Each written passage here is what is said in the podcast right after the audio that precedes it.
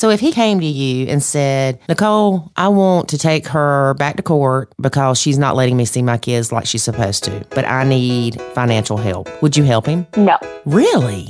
You're listening to the Nacho Kids podcast, where we discuss all things step family related real stories, real people, real help. Your hosts are the creators of the Nacho Kids Method and the Nacho Kids Academy Step Family Coaching Team, Lori and David Sims. Today is the day after Thanksgiving in the United States. and we're all fat and miserable. Um, I'm not going to touch that. So now we get to talk about Christmas. Let's talk about Christmas trees. Oh, chroma tree, oh, chroma tree. When we had Craig and Gina Morgan on, they had talked about Christmas trees. hmm Do you remember that, David? Nope. Well, if my memory serves properly, they had like three trees. That's nothing compared to some people I know. Let's not talk about your sister right now. She got like a dozen. Do you see what I posted on her Facebook page? yes, I saw what you posted on Facebook. You took a picture of all the trees. She said all of her trees were up, and I said, so are mine. And I took her a picture of all the trees in the yard. And she said we need lights on them. we can do that. We ought to go out there and shine flashlights and take a picture and say, is this better? There you go. But I believe Craig and Gina Morgan said that they had three trees Okay. a tree for her husband and his kids, hmm a tree for her and her kids, Right. and then a tree, kind of a new tree Okay. to represent the new blend. Okay. Good idea. That way, their kids weren't competing for space for where to put the ornaments or things like that. hmm And someone we know actually posted that they heard at the Step Family Summit, someone mentioned that the way that they pick out the tree, they only have one in the end, but like, say you and your boys would go pick out three trees that you liked at the tree farm. Okay. Then me and my kids would come up and choose which one of those three we wanted. Okay. That way, everybody feels like they have a say in picking of the tree. Good idea. I remember it wasn't our first year. You talking about the live tree year? We had one live tree. You want to talk about high maintenance? That was enough. I love live Leland cypress trees. It might be Leyland cypress, but whatever they're called. They're gorgeous. They smell good, but good Lord, them some thirsty things. Mm-hmm. I had to water it three times a day. Mm-hmm. I don't water myself three times a day. Mm-mm. I remember one year we got a tree, and it wasn't the year of the live tree, but I was trying to find a tree to fit our space better. Mm-hmm. So So the skinny tree year. So I got the skinny tree. and I believe it was Ethan that did not like the skinny tree. yeah, it was one of them. You know, now that I think about it, Ethan didn't like a lot of stuff. He didn't like me changing the furniture. He didn't like us painting stuff. He didn't like my tree. Mm-hmm. I'm sure the rest of them may have felt that way, but he had no problems telling you. Nope. Anyway, Christmas can be such a sad time, even if you're not in a blend. It brings back memories of loved ones that are no longer with us. It brings back memories of crappy Christmases. it brings on stress of having to run to everybody's house or having people over. And a lot of that is limited this year for some people because of COVID. They're not willing to take the risk. You also have the financial strain that it puts on people. Yes. Some people, you know, borrow for Christmas and um, takes them all year long to pay it back. If they pay it back then. Mm-hmm. So there's so much that can cause stress at Christmas. Then you have blends. You have little Johnny's got to go to his mama's at such and such time, and little Susie's got to come back from her mama at such and such time. And it's crazy. Mm-hmm. David and I did Christmas several years, early and late. Mm-hmm. I try to get everybody to do Christmas in January. That way we could get. The January white sales. Is that a real thing? yeah. Oh, I thought you just wanted the day after Christmas sales. Well, yeah, you do that too. But no, everybody's taking their stuff back day after Christmas and it's crowded. Oh, yeah.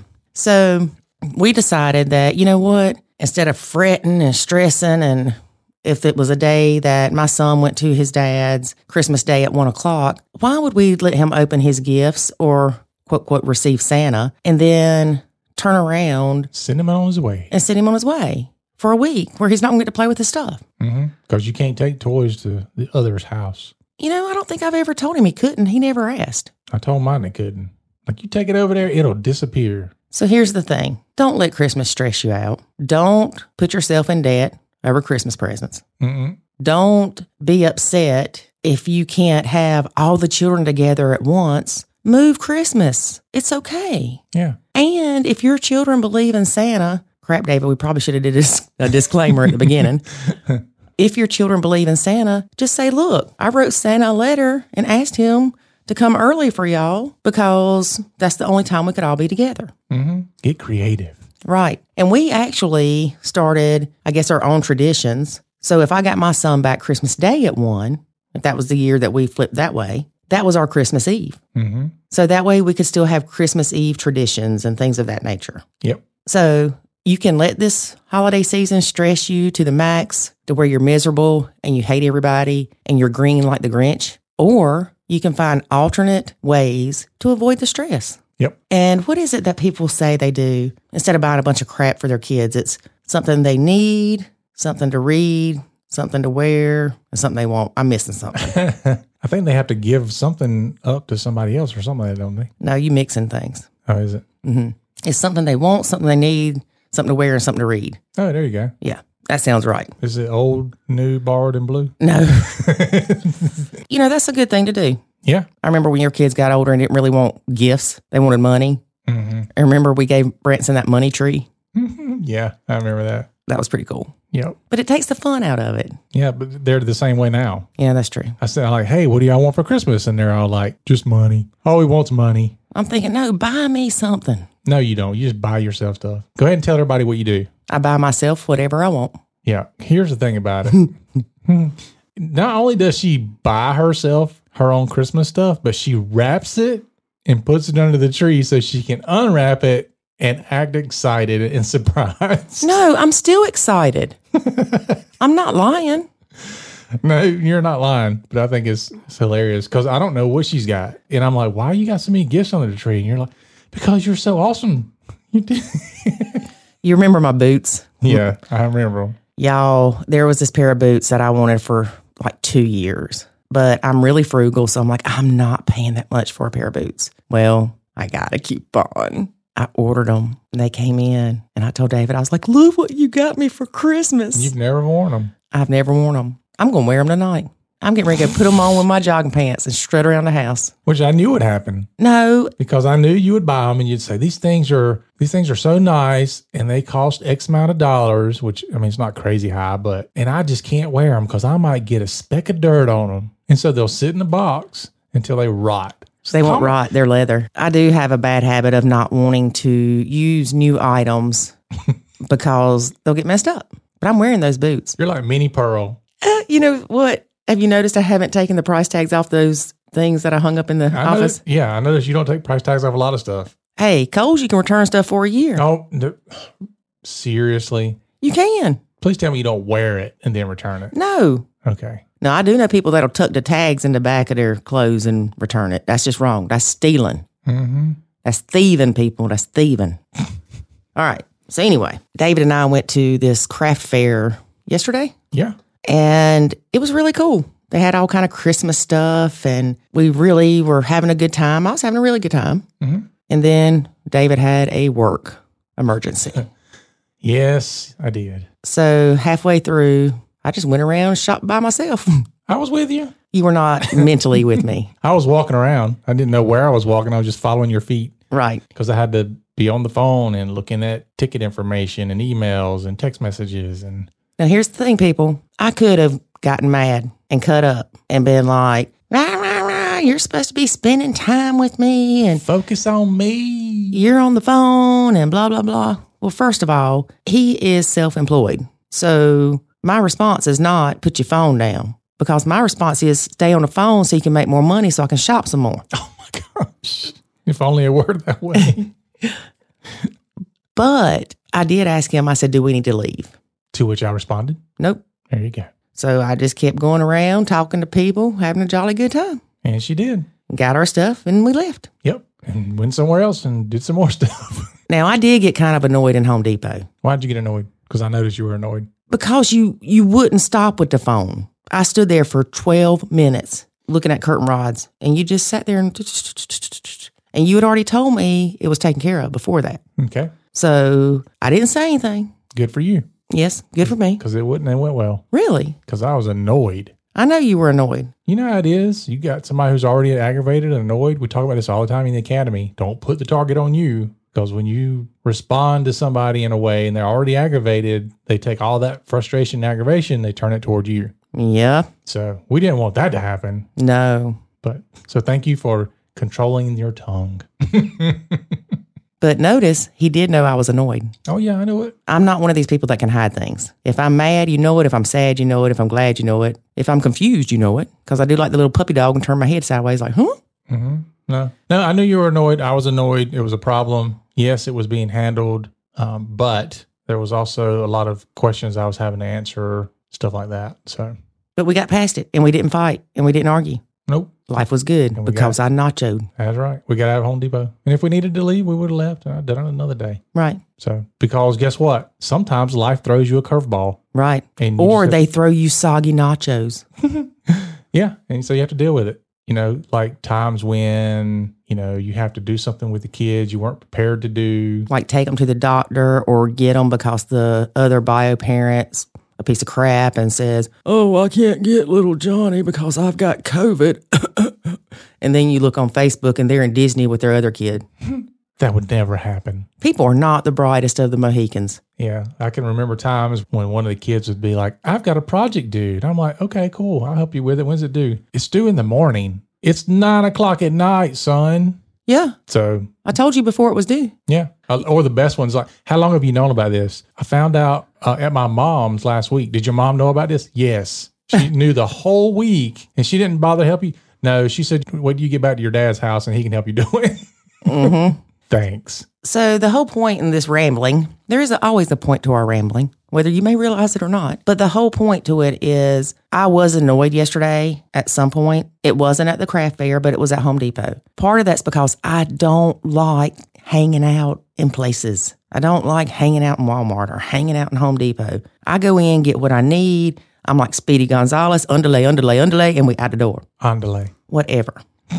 But even though David knew I was annoyed, I didn't verbalize it. And so it didn't progress. We can talk about Saturday when I was annoyed and I did verbalize it.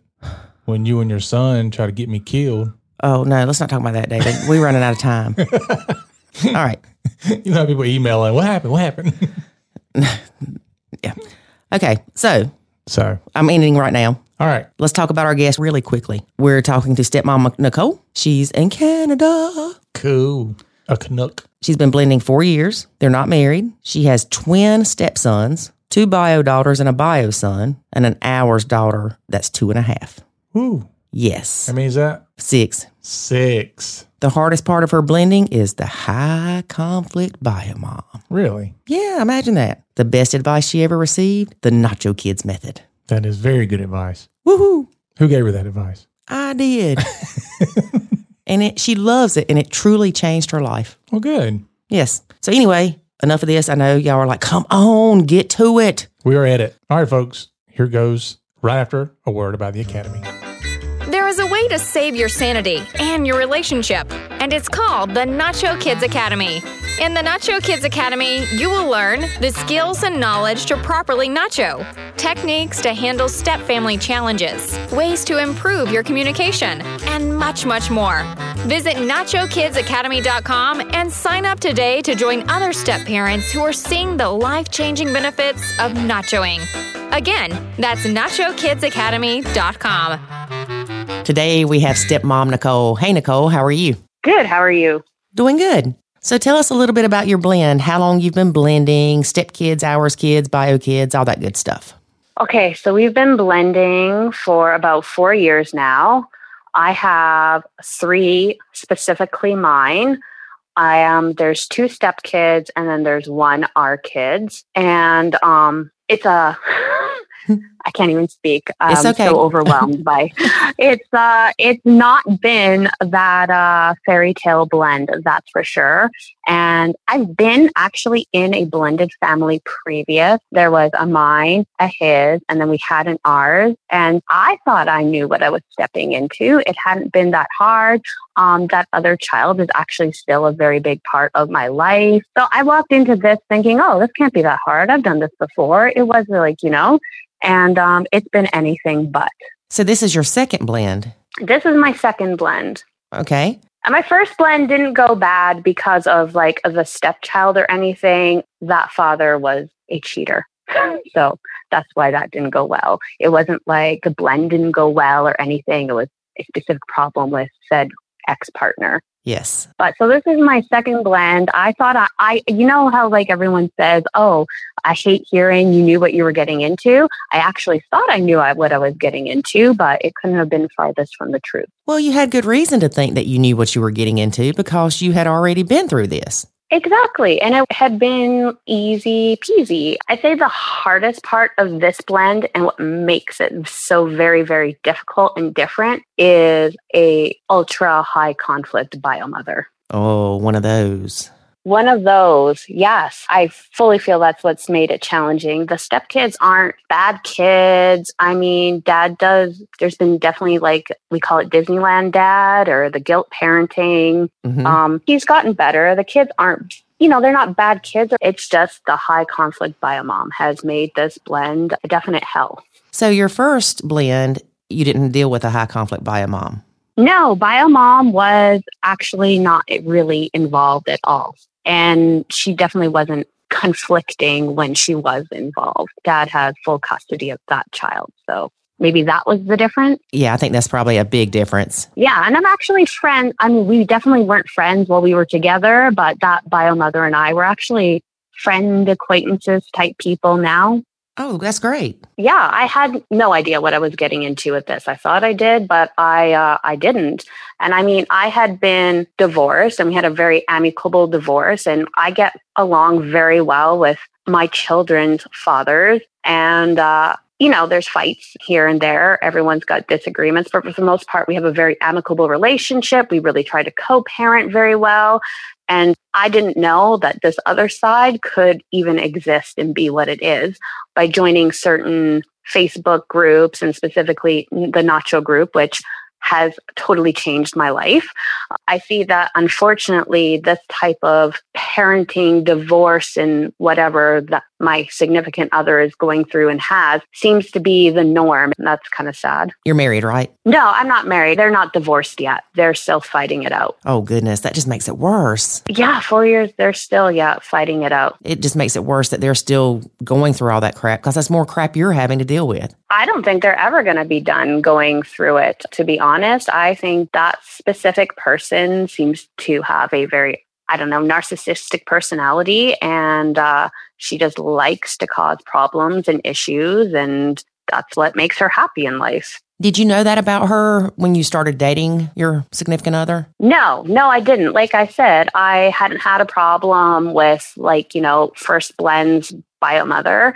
I amicably, as best as possible, had split from my partners and tried to get along. I thought that's what everyone did. I haven't even made it through a court system yet for like, you know, I never fought out child custody. I never fought out child support.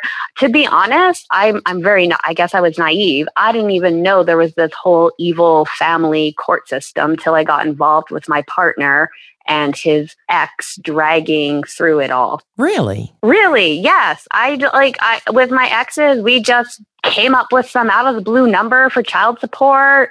I mean, I have full custody of my older two.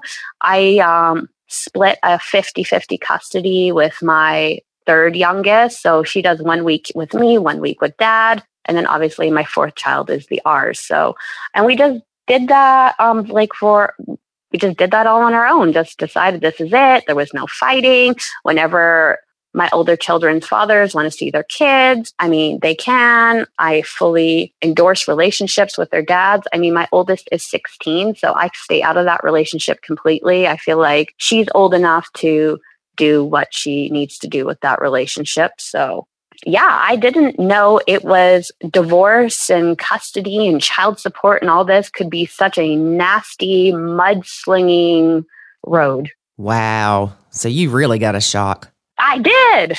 I was like, mostly I was like, man, I could have got more child support. But I mean, also, horrible as that sounds, but also, I make a lot more money than my exes make, and they have other children. And like, I mean, I could take them to court and get more child support and all that stuff, but A, I don't have time. B, I don't want to waste the money. And C, I'm not taking money from them. I'm taking money from their children.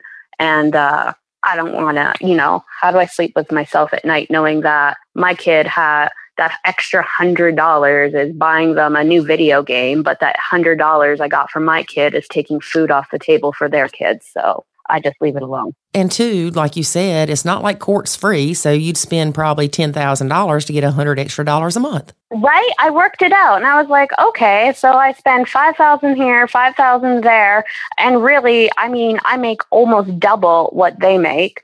It's going to work out to be. I've worked it out. It's going to be an extra hundred. What's the point? And the time, right? I don't got the time and the stress right? And the stress. And like I said, we have pretty good relationships. I mean, yes, we get mad at each other and whatever every now and then. But if I take him to court, that co parenting and relationship we've worked to build is all down the toilet, so to speak. Right. So I guess the bio mom that you're dealing with now, she's not in a relationship with somebody else? She is. That's the thing. We both thought when she got in a relationship, she would be happy and like kind of move on and leave us alone. But that hasn't happened at all. She is still just as vindictive and evil as she was in the beginning. Wow. Like I tried to be sympathetic or empathetic. I was like, okay, well, you know what? Significant other broke up with her. She wasn't prepared for that we got together fairly quickly after they separated. I tried to see it from her perspective and understand she was hurt and, you know, hurt people lash out. And I thought, okay, well, as time, you know, time heals all wounds, as time goes on and she finds a new partner and is happy, maybe she'll ease off. Then that definitely hasn't happened. Yeah, you would think that her having somebody else in her life, that she would want to move on. But she's she's obviously holding on to some resentment there. Or she's, I mean, just miserable and misery likes company. Yeah. So you don't ever think the divorce will be agreed upon? Um, well, the divorce is separate from the custody and everything. They've already kind of fought it out. They've sent the divorce thing through. It's actually my significant other stopping it. Um, he just hasn't, I don't know why, he hasn't signed it. Every time he goes to I feel like he thinks the longer it's the last piece he can hold over her head because she makes life so miserable, doesn't follow the co- court order, constantly just takes the kids and withholds them from him. And he feels like as long as he doesn't sign the divorce paper, it's this last little bit he has to hold on to, hopefully get her to t- get back into line with the court order, custody, etc it's not probably the right thinking, but that's that. So the bio mom doesn't follow the custody agreement? Not at all. Um, for instance, right now, the children are supposed to come this Thursday. We're fully expecting they won't. So they come Thursday till Tuesday, Thursday evening till Tuesday morning. So the last week when we dropped them off, sometime this week, she, uh, I guess they got a cold and got sick, and she's went off on her typical rant and rave of, our house is dirty and every time her boys are here they get sick and we're disgusting dirty people and etc etc and she's not sending them anymore. And she often goes on various tangents like this. For instance over this because i'm in canada so we had thanksgiving a couple weeks ago in october. And uh, even though it's written in the court agreement that he would bring them on thanksgiving day she purposely blew something up and refused to let him have his court ordered custody time with the children because it was the Thanksgiving weekend.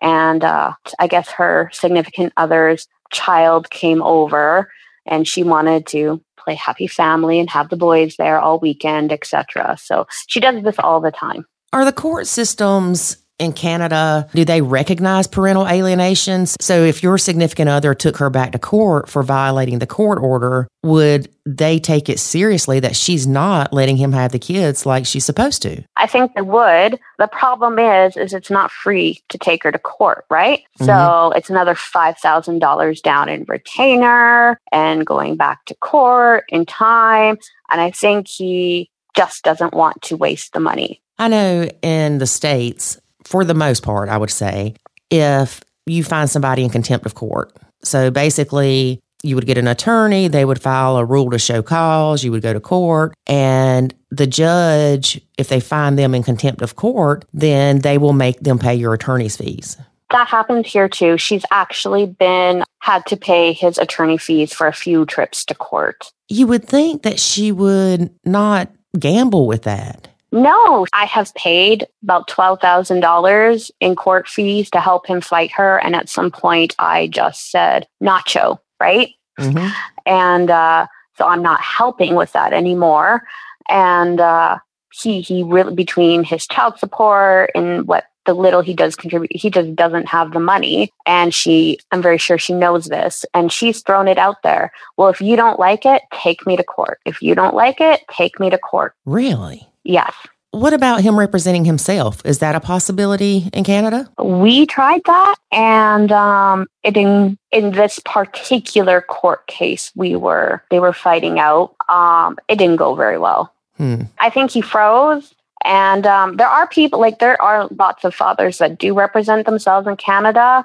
Some go successful, some don't. He froze in court. He let her lawyer pretty much walk all over him, and it didn't turn out the way we were hoping. So I don't think he should self represent himself again. He, I just Yeah, and I mean, I'm not saying that I could even self represent myself because I would probably, you know, say things that I shouldn't or get emotional because it's hard. And I know people that have done it here, and it just depends on the judge. Some judges are lenient if you choose to do that, and they don't expect you to know all the court rules and proper etiquette of the courtroom. But then some of them are really strict. Well, you didn't use the right terminology, and so it just it depends. Um, it wasn't that. The judge wasn't all, all about terminology. I think it's just that significant other, he just froze, I think, in the moment. I think the pressure got the better of him. He's not a public speaker type of person to start with. And I think he just, he froze. He Mhm. didn't speak up when he should have.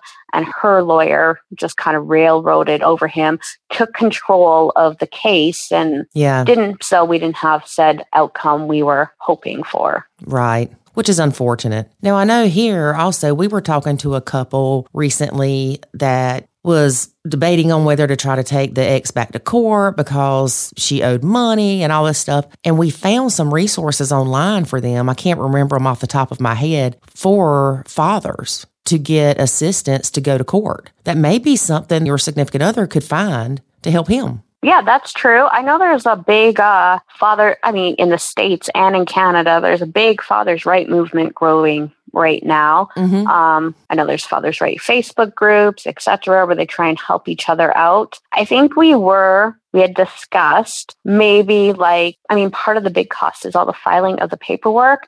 Um, I had a coworker who self-represented himself, and he, he was a lot more well-spoken and more into it. His case actually turned out fairly well for him. He said that he ended up using a paralegal to help with all the documentation and everything. It was a fraction of the price. And then he self represented in some places. In some places, he needed a lawyer, and it really cut the costs in half. I know we discussed like maybe trying that route. At this point, though, the whole like custody and everything, it's basically we've been told look towards a three day trial. Holy moly. Yeah. Yeah. A minimum cost of about $25,000. So, again, I don't know anything about the Canadian court systems, but here you have like, you know, temporary hearing, then some other kind of hearing, and then now they're making you go to mediation, then they'll have the final hearing. So, I mean, it's not like you just go one time. no, no. And it's kind of like that here. So, they went to like, so the, they've got like family court where like situations that can be settled in 15 minutes. So that's where they went originally to fight out like custody. And uh, she was awarded, they have a 70 30 split. Um, they did try and do arbitration or mediation. No, I mean, she's just not agreeable to everything. She took him back to court saying he abused the children and tried to get him uh, just supervised visitation and every other weekend only. Um, the judge saw right through that, actually called her a scheming person. She had to pay his court fees, etc., and that was denied.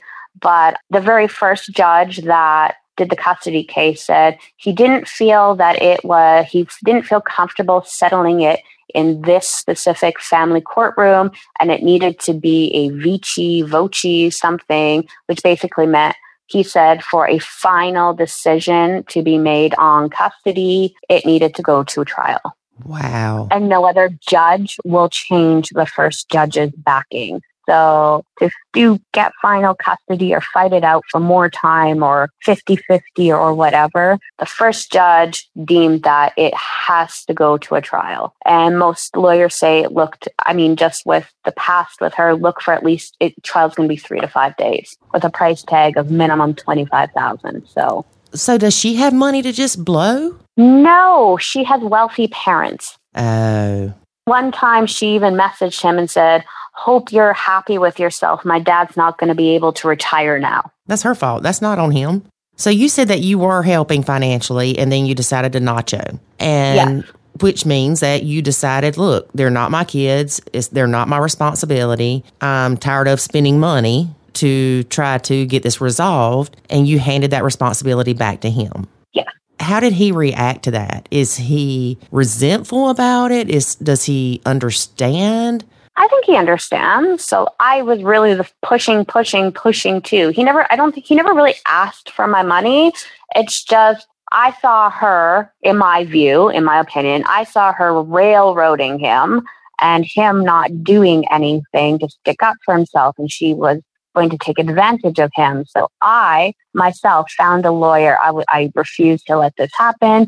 I myself found a lawyer, started interviewing lawyers, started throwing money down. And, you know, I just decided that his fight couldn't be my fight after a certain point, and it wasn't my fight. And I couldn't fight the fight for him. And if he didn't want to fight and put in the effort, which he wasn't, then I guess he was going to have to stick with the consequences. You know, where it says on one of your, you can't care more than the bio parents care. Right. Well, in this, I can't care more than he cares, right? right. So I said, Nacho, one day you'll get sick of it, or at some point she'll cross the line, or the last straw that broke the camel's back, so to speak. And at that point, he'll want to do something and he'll do something.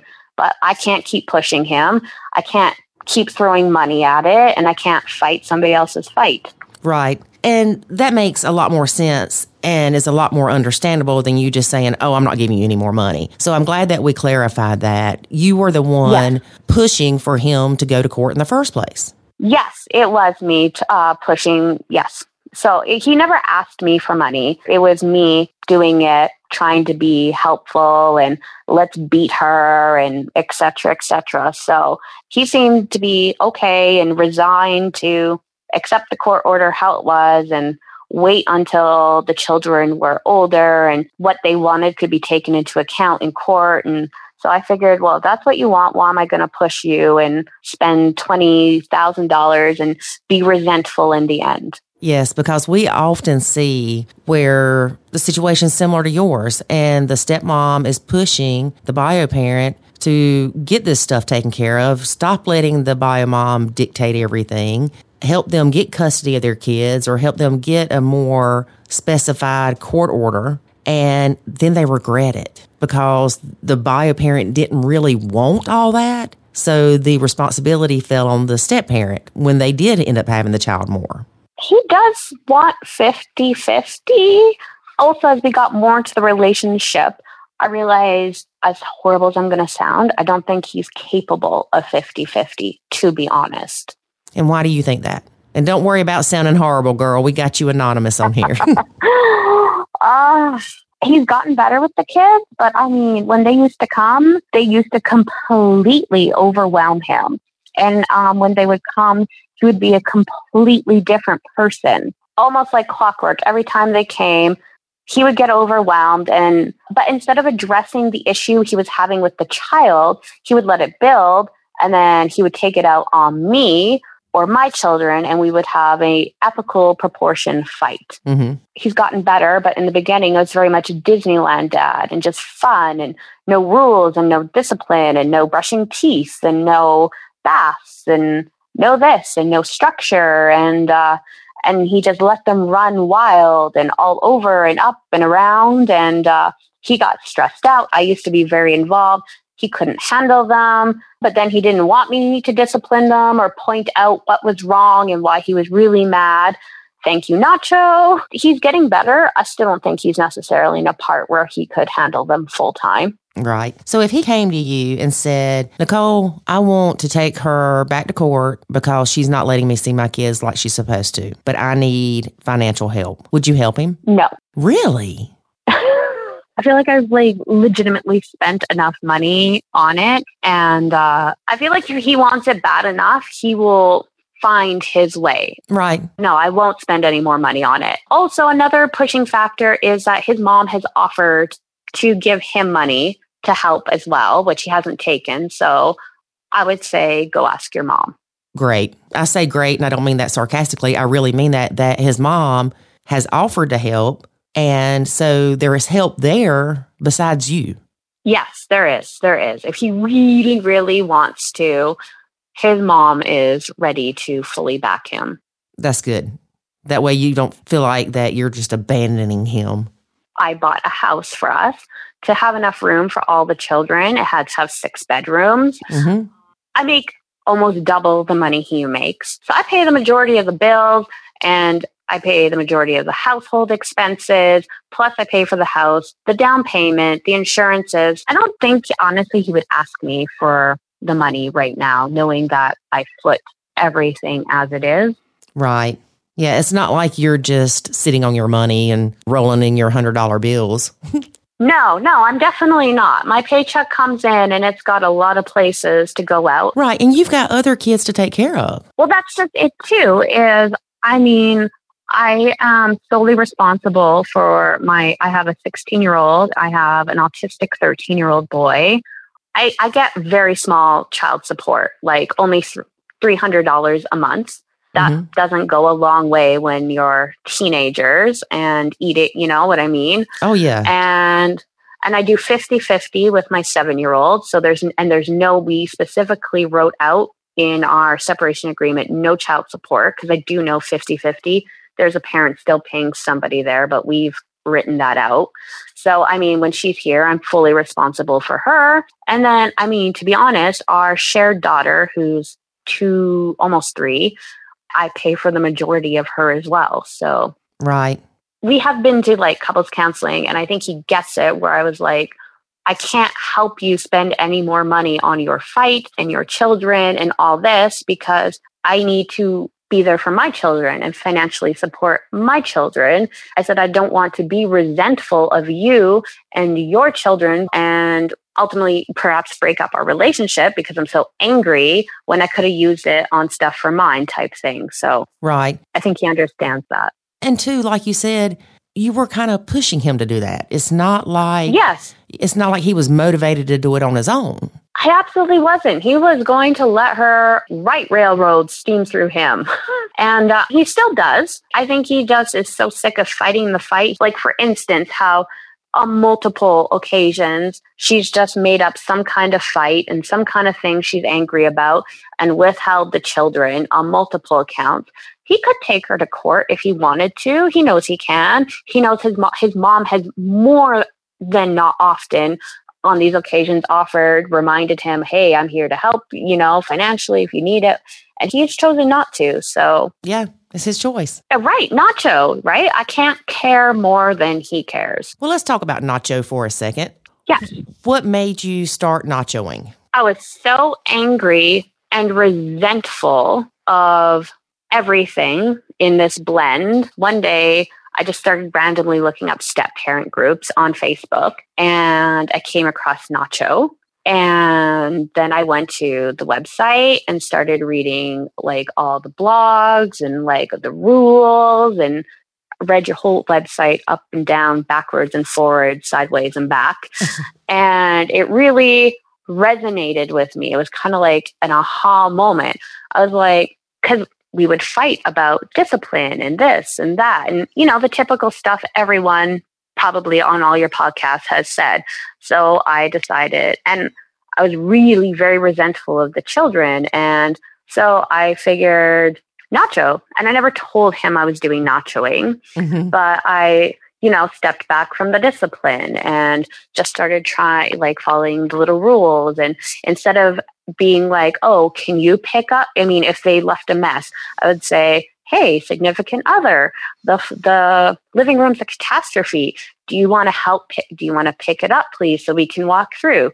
Well, slowly over time, he'll readdress from him picking it up to asking his children to pick it up, etc. And yes, and I'm getting less, you know, resentful towards things, and it's definitely uh, making a difference for us. So, and also, I mean, he used to want me to be very active and parent, and I was getting mad because I was like, well, why do you want me to have this amazing relationship and put all this effort in with your kids and you don't do anything with my kids, you know? Right. So, I mean, later on, I kind of tried to discuss Nacho. He wasn't into it, but I still do it. and and that's what made him step up as a parent, honestly, too. Because now on the weekends when his children are here, I don't feel forced to be around. And so I'll make plans with my friends or other people. And I really feel like I can pick and choose when I want to be around. And that way, when I am around and I've chosen to be around, I'm a happier, funner person. And a relationship with his children can maybe flow more naturally instead of I'm just the bad person, the you know, the wicked witch of the east or the west or whatever it was, that evil stepmother. Oh, you didn't pick up this, and oh, you didn't do that, and I don't focus so much on everything that's wrong and what they've done wrong. I can just enjoy it more. Right, and it makes a huge difference. It does. Nacho saved my sanity. Thank you, Nacho. well, I'm glad it saved yours. I think it saved mine too.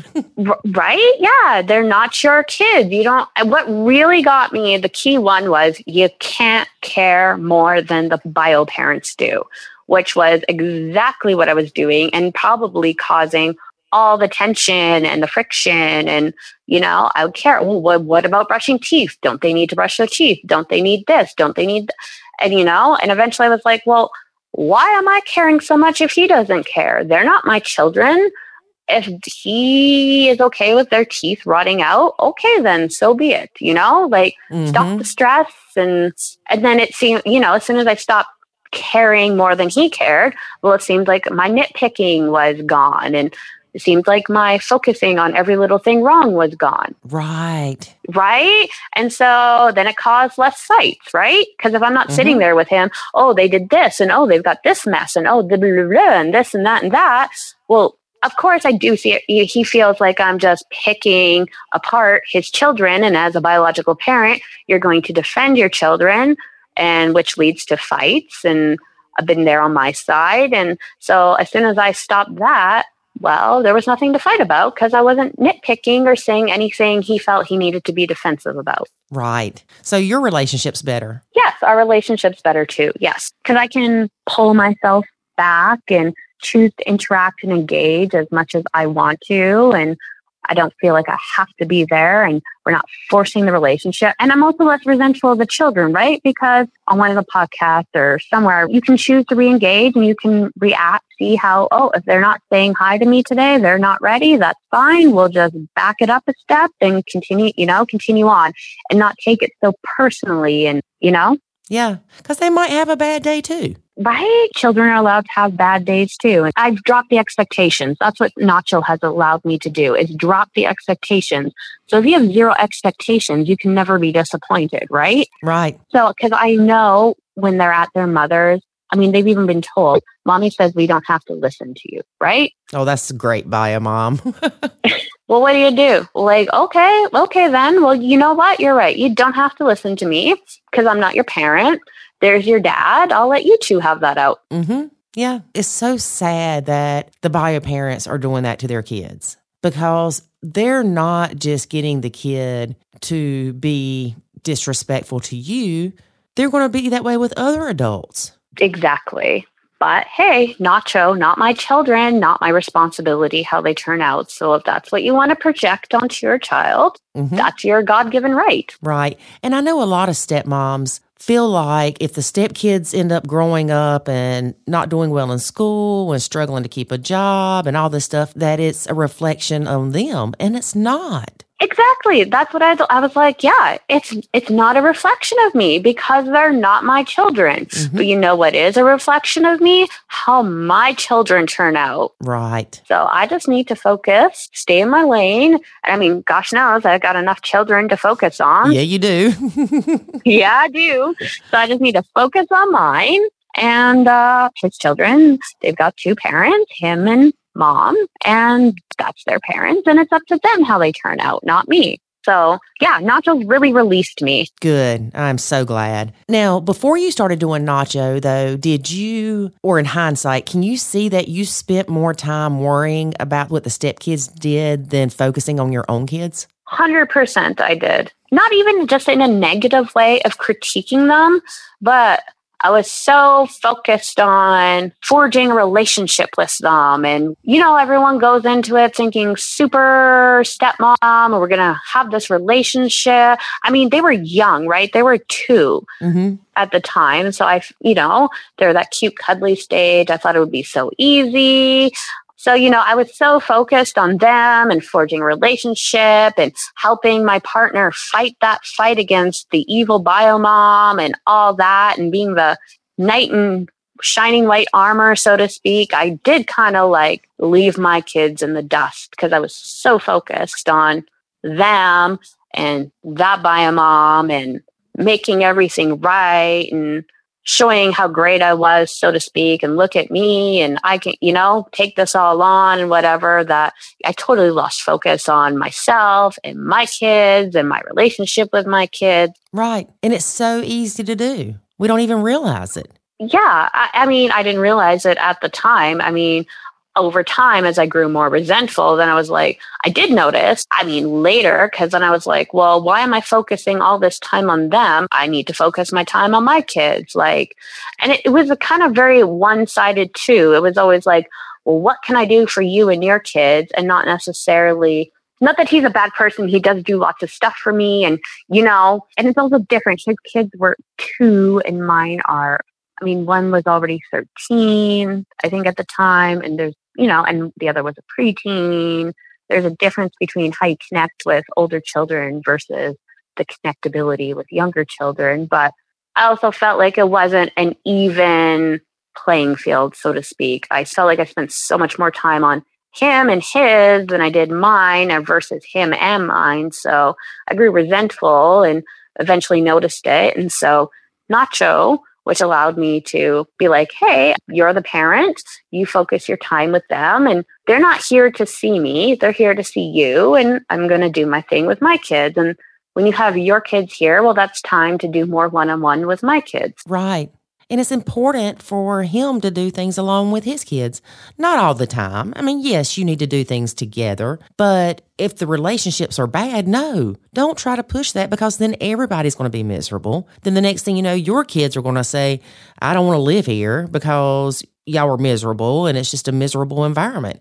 You have to let things form naturally. And that's what I had to say to him. I eventually came to a point where I was like, look, it's a two way street. And I know a lot of them not wanting a relationship with me or seeing it that way does come from bio mom who tells them they don't need to listen to me and I'm a bad person and blah, blah, blah. And I don't hold that on them. But I'm like, look, they're here to see you, not me, ultimately. And that's the truth. They're here to see their dad. They're, they they do love their dad so much. Like they're so excited to see you. They want to do things with you. They're not here to see me. They're definitely not excited to see me. And I was like, the more you force us together, the more we're not happening. I was like, you can't force them to like me. You can't force me to like them. You can't force the relationship. You just need to let it come naturally if it's going to come. So, Right. So, what was your relationship like with the stepkids? I don't even know that we addressed this, but they're step twin stepsons, right? yes, I, yes, I think we completely skipped over that part because you have Yes. twin stepsons that are six years old, and you have yeah, a bio daughter that's 16, a bio son that's 13, and a bio daughter that's seven. yes, And your ours daughter is two and a half. yes, Okay. So now that we covered that part, yeah. what was your relationship with the stepkids like prior to Nacho and then after Nacho? I say I tried a lot harder and they definitely rejected a lot harder. And I took that rejection to heart because I was trying so hard. And I was very, very, very resentful. And there was a lot of bad feelings built up pre nacho. After nacho, I realized hey, why am I trying so hard? You can't force this. They're here to see their dad. They're not my kids, and I'm nacho their parent. Mm-hmm. So I've been able to let go of a lot of resentment. And like I said, I can pick and choose.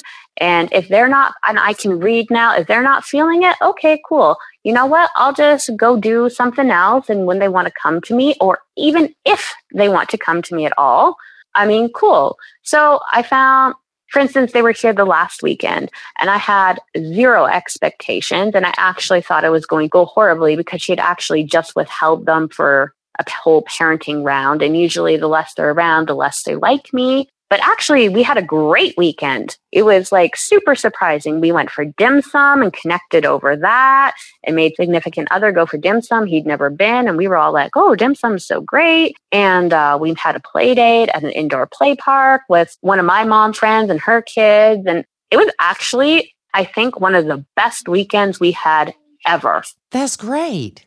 Like I walked in the door Thursday, which is the day they come, and usually they do not like me the first day. I walked in the door and I didn't know whose children these were because they said, Hi, how, how are you? How was you? They asked me how my day was. I almost fell backwards back down my stairs. Really? Really? This was the first time in four years one of them has ever asked me how my day was. That is awesome.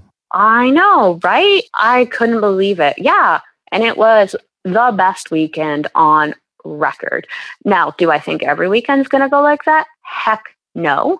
But honestly, it gives me some hope. And instead of dreading them coming next time, I'm actually looking forward to it and we'll see where it goes. And that's amazing. That is what nachoing is all about. Exactly. It not only lowers your stress, it helps the blend. It helps the stepkids. They're probably not dreading coming back because you're not evil stepmom anymore. You're cool Nicole. That's exactly it. Yeah. I mean, I can understand, like, you know, I leave all the parenting to dad. So I'm just around for if you need something here, I can get it for you. I'm here to supplement dad and, you know, support dad but I'm not the one nagging them to pick up their toys, and I'm not the one brush your teeth and get dressed and this and that. And, you know, I'm mm-hmm. just here mm-hmm. for help. Exactly. I'm here to do the fun stuff with, or, you know, gang up on dad. Yeah, gang up on dad. Now, you know, some people listening will say,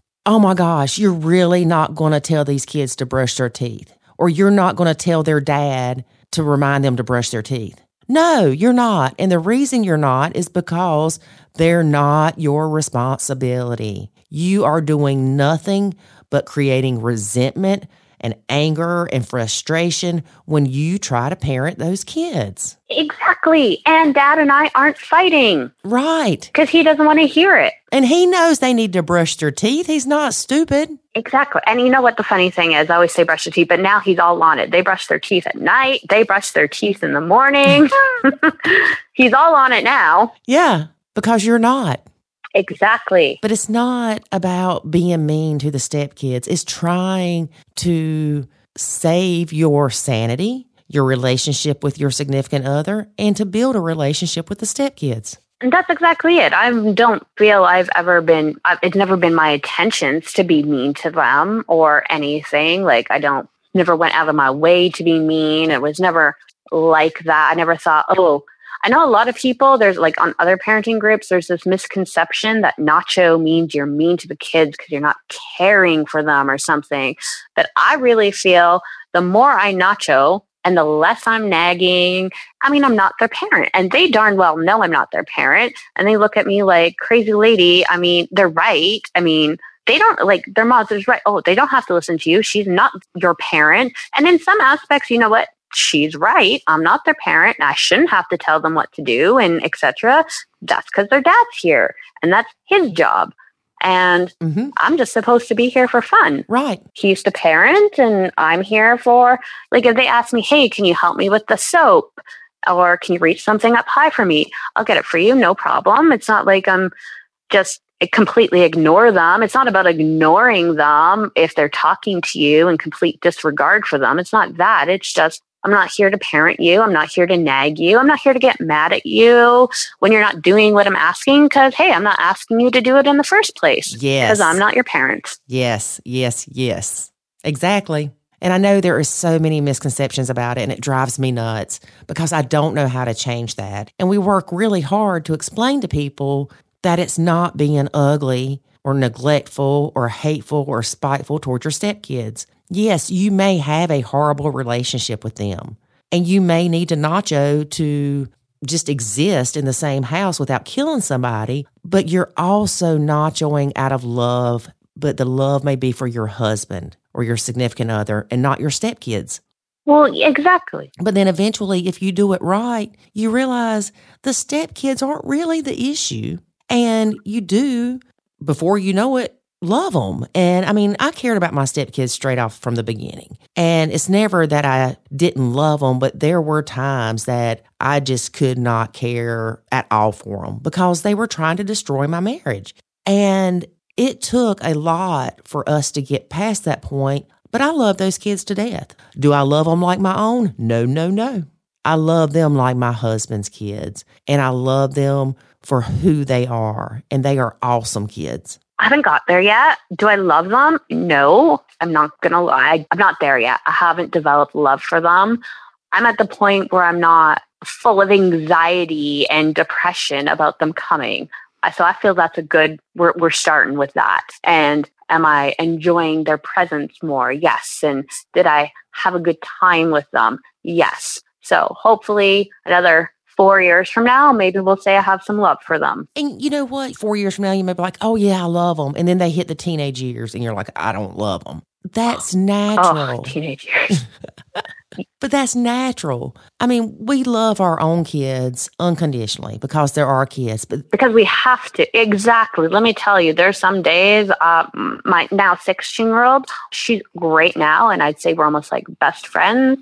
But man, we've had some rough patches where if it if she hadn't been my own daughter and I am biologically engineered to love her, let me tell you. you would have been leaving that house and leaving her there with her bio parent. yes, yes, I would have. Oh, she was a miserable something. I always say, I love you, but I sure don't like you. Right. Don't ever say that to your stepkid, though. No, no, no, no, no. I would never say that. No, no. I, I know the rules. Don't say anything negative. Right. And it works. The less you say negative, the less you're fighting. Right. Because I'm going to be honest, and I've actually got my partner not nachoing my children because that used to be one of the fights was he would try and discipline my children or you know what? Me too. I didn't want to hear the negative. You know what? I and I'm not going to say I, I'm not Disneyland mom. I'm not glossy eyed over. Trust me, I can point out the flaws in my children from a mile away. I know my children and I, I know what their good strengths are. I know what their weaknesses are. There's lots of days where I want to nacho my own children. so they're both teenagers now, the two older ones. And my younger one, she's an only child when she's at her dad's house and she comes back with only child princess syndrome. So, you know, I'm not looking through rose colored glasses at my children. I do know they've got faults, but I also know I don't want to hear it. I know they got it, but I don't want to hear it from my partner. You know what? I'm good. I know they've got their faults. Go focus on your children, not mine. So I've almost got him not nachoing mine. I said, you know what? You don't, they're older. You don't need to discipline them. I will do that.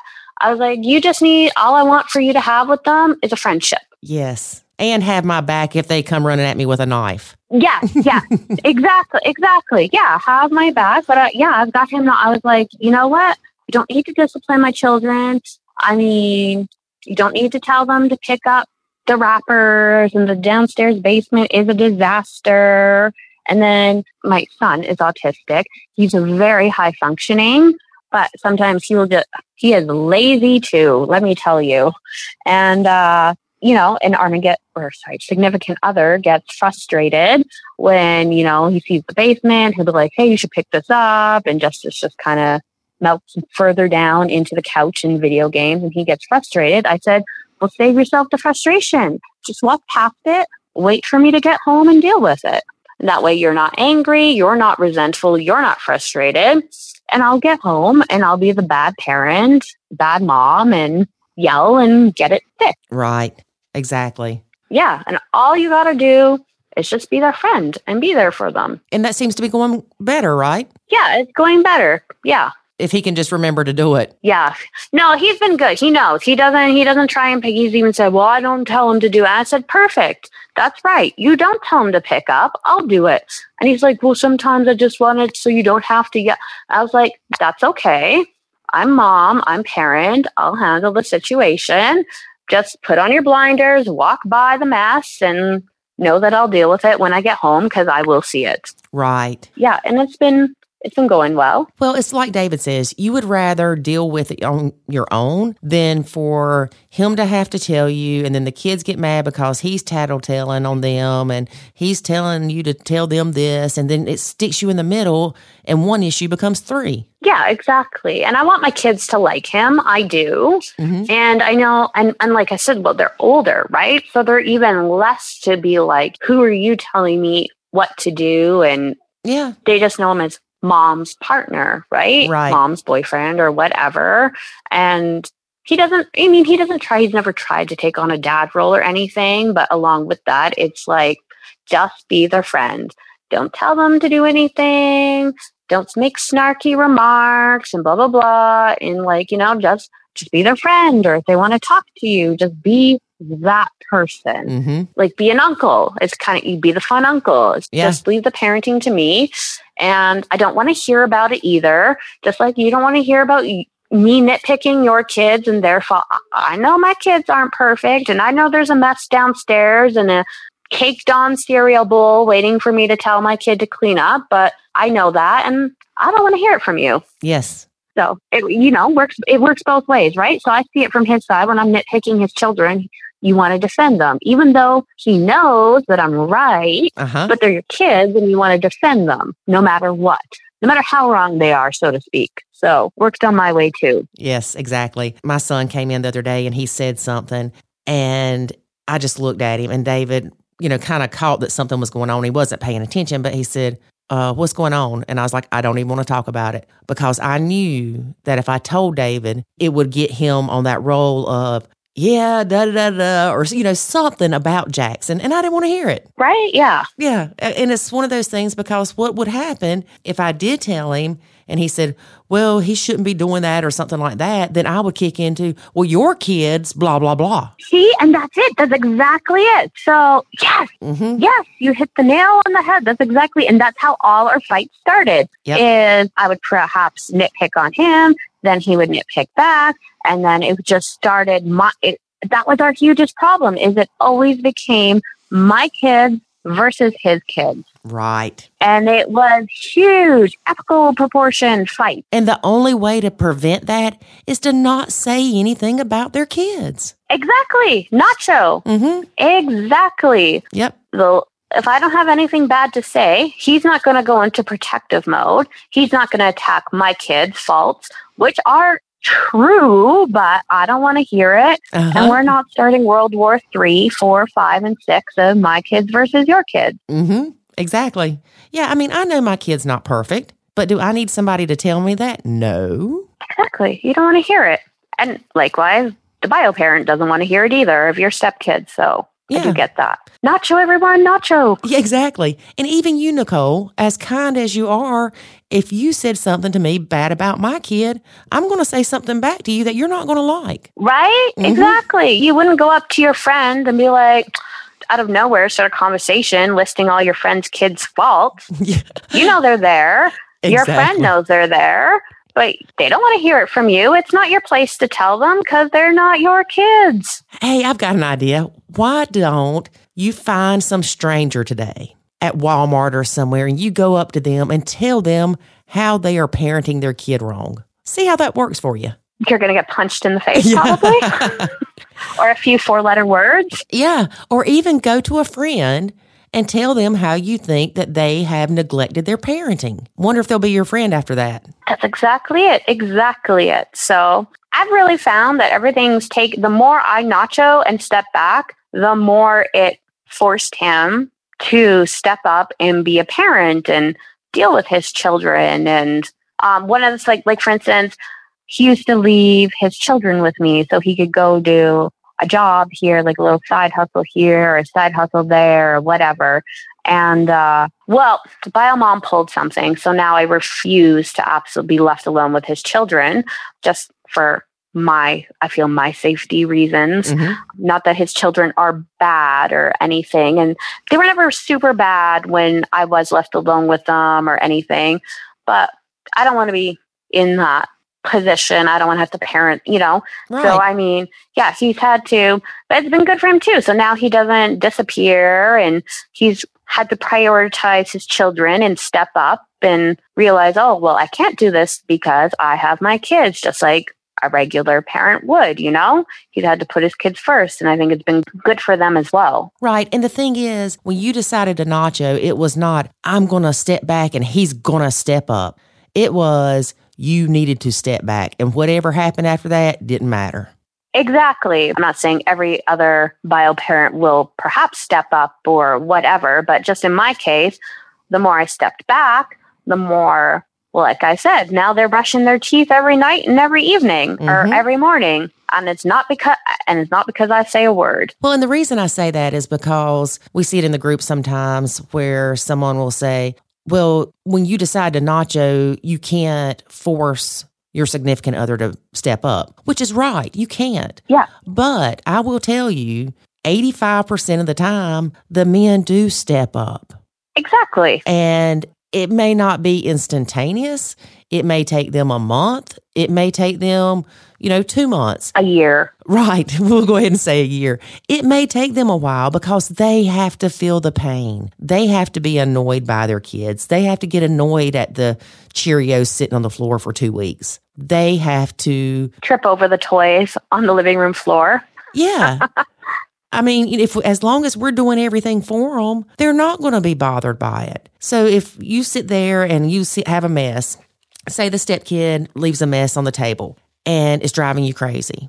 Yeah, you can pick it up, but you can also leave it there. If you leave it there, what's going to happen? When your husband comes in and he's walking through the kitchen, you can say, Hey, when you get a chance, can you clean that table off? Exactly. You never said anything about his kid. You never raised your voice, nothing negative about that conversation. And then after 10 times of him doing that, he's finally going to tell his kid, You need to clean your crap up off the table. I'm tired of doing it. Yes, that's exactly it. Exactly it. I mean, I've had kids so long, I'm used to a certain amount of mess, and I kind of just put blinders on and walk past it. Mm-hmm. But at some point, he got sick of tripping over the toys all over the living room and stepping on stuff and hurting his feet. And, you know, yeah, about 10, 20, 30 times in, pick up your toys. Oh, look, the living room's a disaster. We need to clean this up before we leave. And I hadn't said a word. Nothing could be thrown on me. I was in the clear. Mm-hmm. And nobody was mad at me. Dad wasn't mad at me because I was nitpicking. Oh, look at the living room, blah, blah, blah. Kids weren't mad because it was someone who wasn't their parent telling them.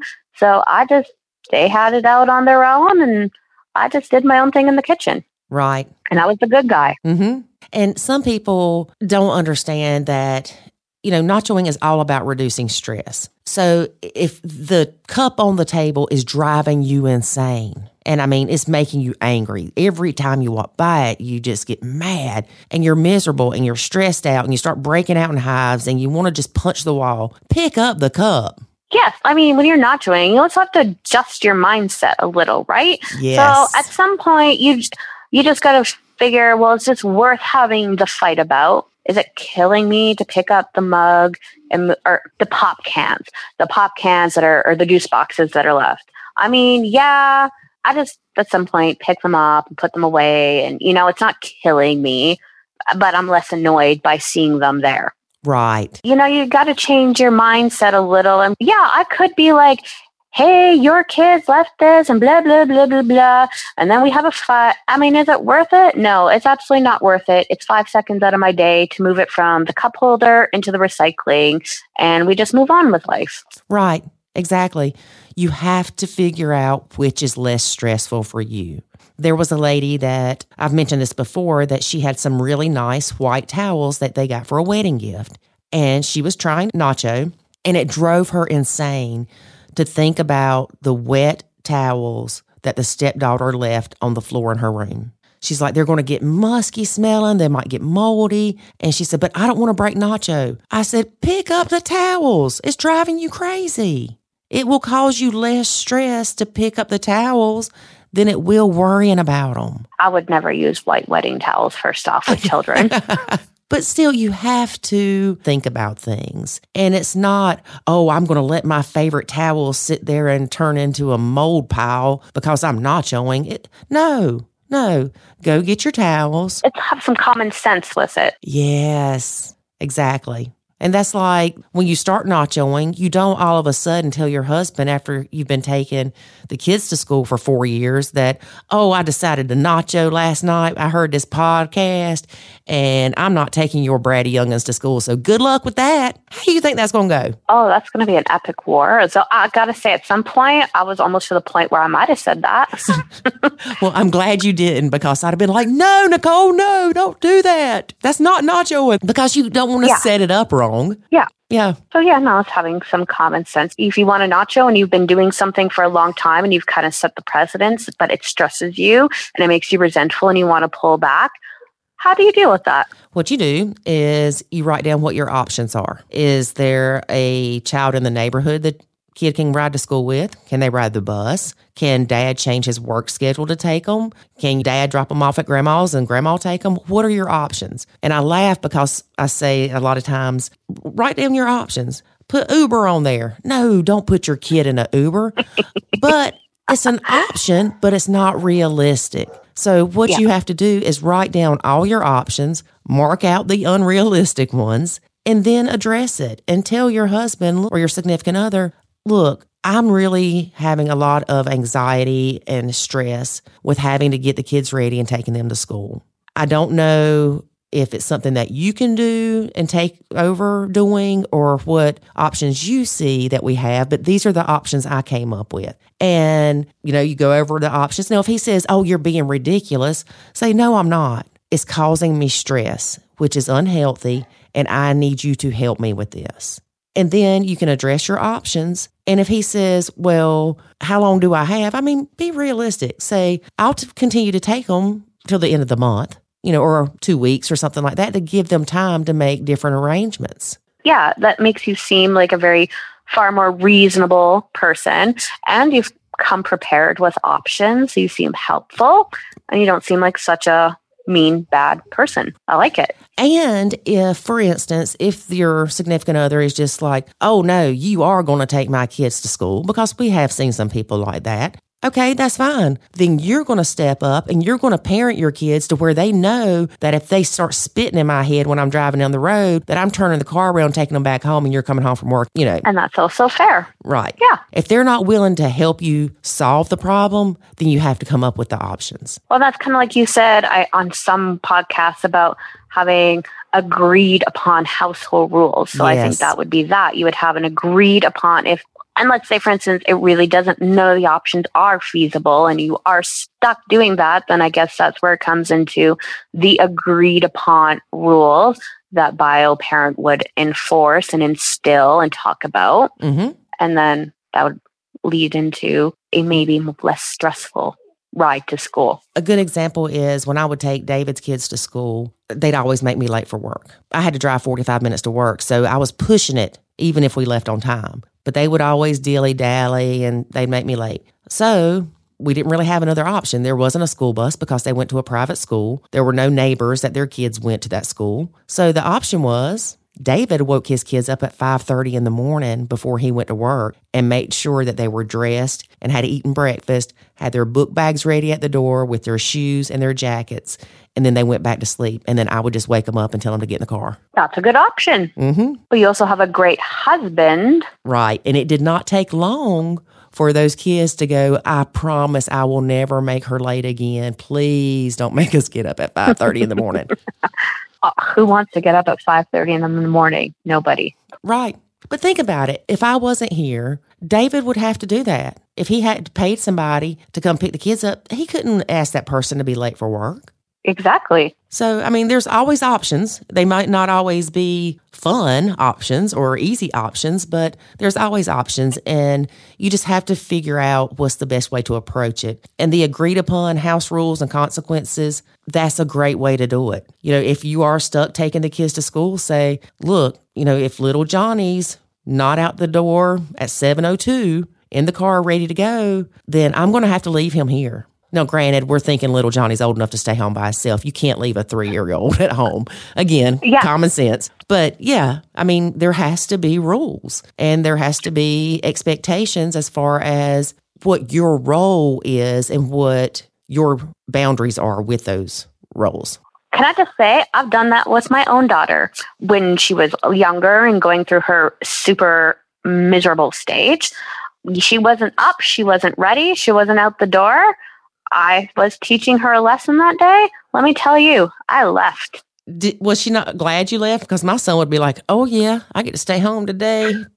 No, you know what? She's very studious and booky and like stressed. Oh. If she misses school, she gets stressed out. Oh yeah, she, that's how I am. So that would have gave me so much anxiety. I would have found me a ride to school. She learned a lesson. Let me say, after that, alarms were set and we got up and we were ready.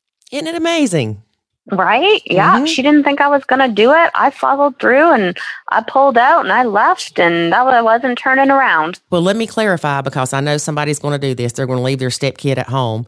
When No, this was my bio child, right, biological daughter, and I believe she was 14. right. So, So if the stepmom chooses to take their stepkid to school and the stepkid has made them late and the rule is set forth by the bio parent that if little Johnny's not outside by 702 that the stepmom can leave him at home.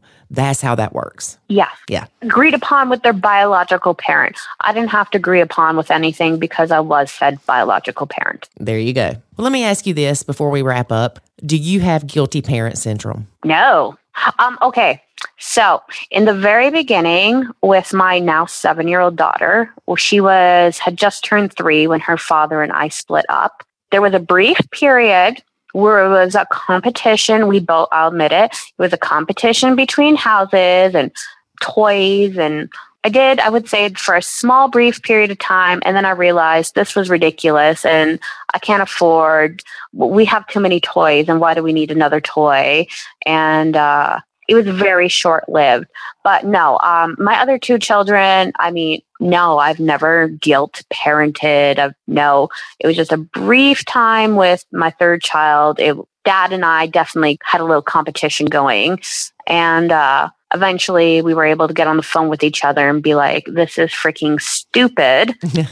We're going to go broke. right? And like, really, does a three year old need another? Like, I was like, she doesn't need another toy. I was like, this is ridiculous. And we were able to have a conversation and be like, we need to support each other and be on the same page and have similar rules at houses that complement each other or whatever. And we've been pretty good since then. well, good. Because I see it all the time where, like, really, these people are going to have to file bankruptcy because they keep trying to one up each other with their kid. And we did do that, and I will admit it. We absolutely did that. I mean, it was very, very short lived. Um, luckily, we figured out how stupid we were being sooner than later. And uh, now we support each other. I mean, I've definitely used the if you continue this, I'm going to call your dad. Mhm. no, please, no. Yeah, please don't call my dad. Yeah. Well, Nicole, we really appreciate you being a guest on our podcast and taking the time to share your story with us. Thank you so much for having me. I was so excited. I love your podcast and I love your accent. You're it's the cutest. Oh, well, thank you. And I am so glad that nachoing helped you. Yes, thank you. Thank you from the bottom of my heart for Nacho and me finding Nacho because it's saving me. Girl, that's awesome. It makes my heart happy. Awesome. Well, you have a great day and you love on that little ours daughter because before you know it, she's going to be a teenager. I do. She knows she's the baby. She's spoiled. Well, you enjoy that baby. And again, I am so proud of you for nachoing and doing it properly because you've seen the benefits. Yes. everyone, Nacho, everyone look up Nacho Kids Academy, listen to the podcast, read the blogs, read the rules. Life changing. Well, thank you so much. And you have a great day. Okay, you too. Bye bye. Bye. So since we took so long in the intro, I'm going to force Lori to make this short in the outro. Bye. It's a little too short. Oh, bye, y'all. Let's talk about uh, Nicole's um, interview. This was Nicole's second blend. The first blend, she didn't struggle. Mm-mm. So she thought, I got this. Mm-hmm. Y'all, don't ever think you got this. don't ever think you knew what you were getting into Yeah. because you will find out differently. Well, what? Maybe why does she have the second blend if the first one was good? It was good with the bio mom, Oh, I got you. but apparently not the husband. I was just wondering. hmm Yeah, sometimes you'll have that. Maybe she should have went to the first good bio mom and was like, "Do you know any of the, the guys that you've married that I can talk to, so I can have you as my as my David. non-conflict bio mom?" We need to have like a matchmaking, a nacho matchmaking. And, and match non-high conflict bio moms with non-high conflict bio moms. Match good people and good people. Okay, so we'd have like ten people on our site. That's true. Okay. All right, nix that idea. but this just goes to show that every blend is different Mm-hmm. because guess what? Everybody is different. Yep. Thankfully, Nicole learned about nacho and it has helped her tremendously. And we try to tell people that nacho really is a way of life. Mm-hmm. And it is. You can take the tools and the skills that you learn with the Nacho Kids method and apply it to different areas of your life. Mm-hmm. Even outside the blend. Yes, whether it's work, Walmart, getting stuck in traffic, Yeah. Trying to record an intro or outro to a podcast with your husband that likes to joke around a little too much sometimes. Who does that? I don't know, but God pray for those people. so we are going to start a Nacho is a way of life campaign. Okay. Sound good? Mm-hmm. All right, David, get to it. I'm thinking about bumper stickers. Oh, Yeah. I still think it'd be cool to have the little stickers on the back of your car instead of having the little kids and the adults. You have different sizes of little nacho chips. uh huh. Have a nacho dog. Speaking of, I have something to share. Uh oh. I wrote a mini book. Is it done?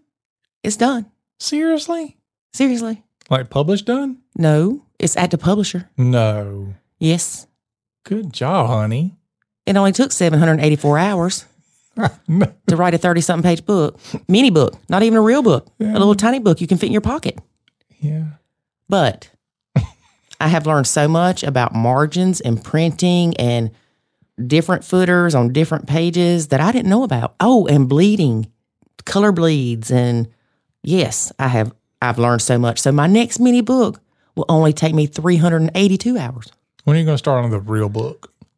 Well, considering that was part of my goal for this year, I at least need to come up with a table of contents by December 31st. I think we should.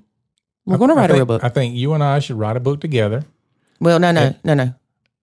Yeah. If, if we write it together, I write my part, you write your part. Right. Here's what we're going to do. We're going to write it so when you read it from the left cover to the middle, it's it's for the the woman, and when you read it from the back cover to the middle, it's going to be for the dude. Okay.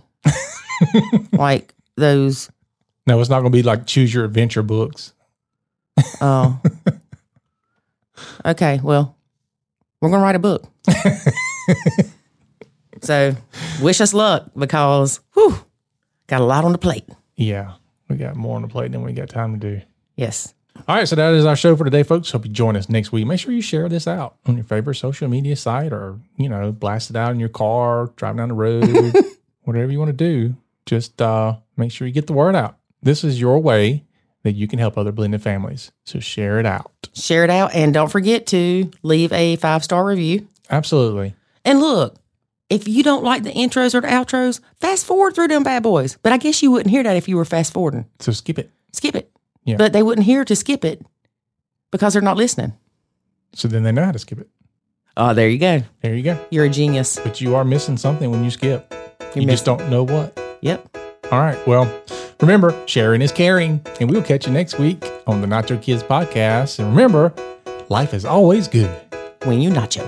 Thanks for listening to this episode of the Nacho Kids Podcast. Find us online at nachokids.com. Until next time, remember, life is good when you nacho.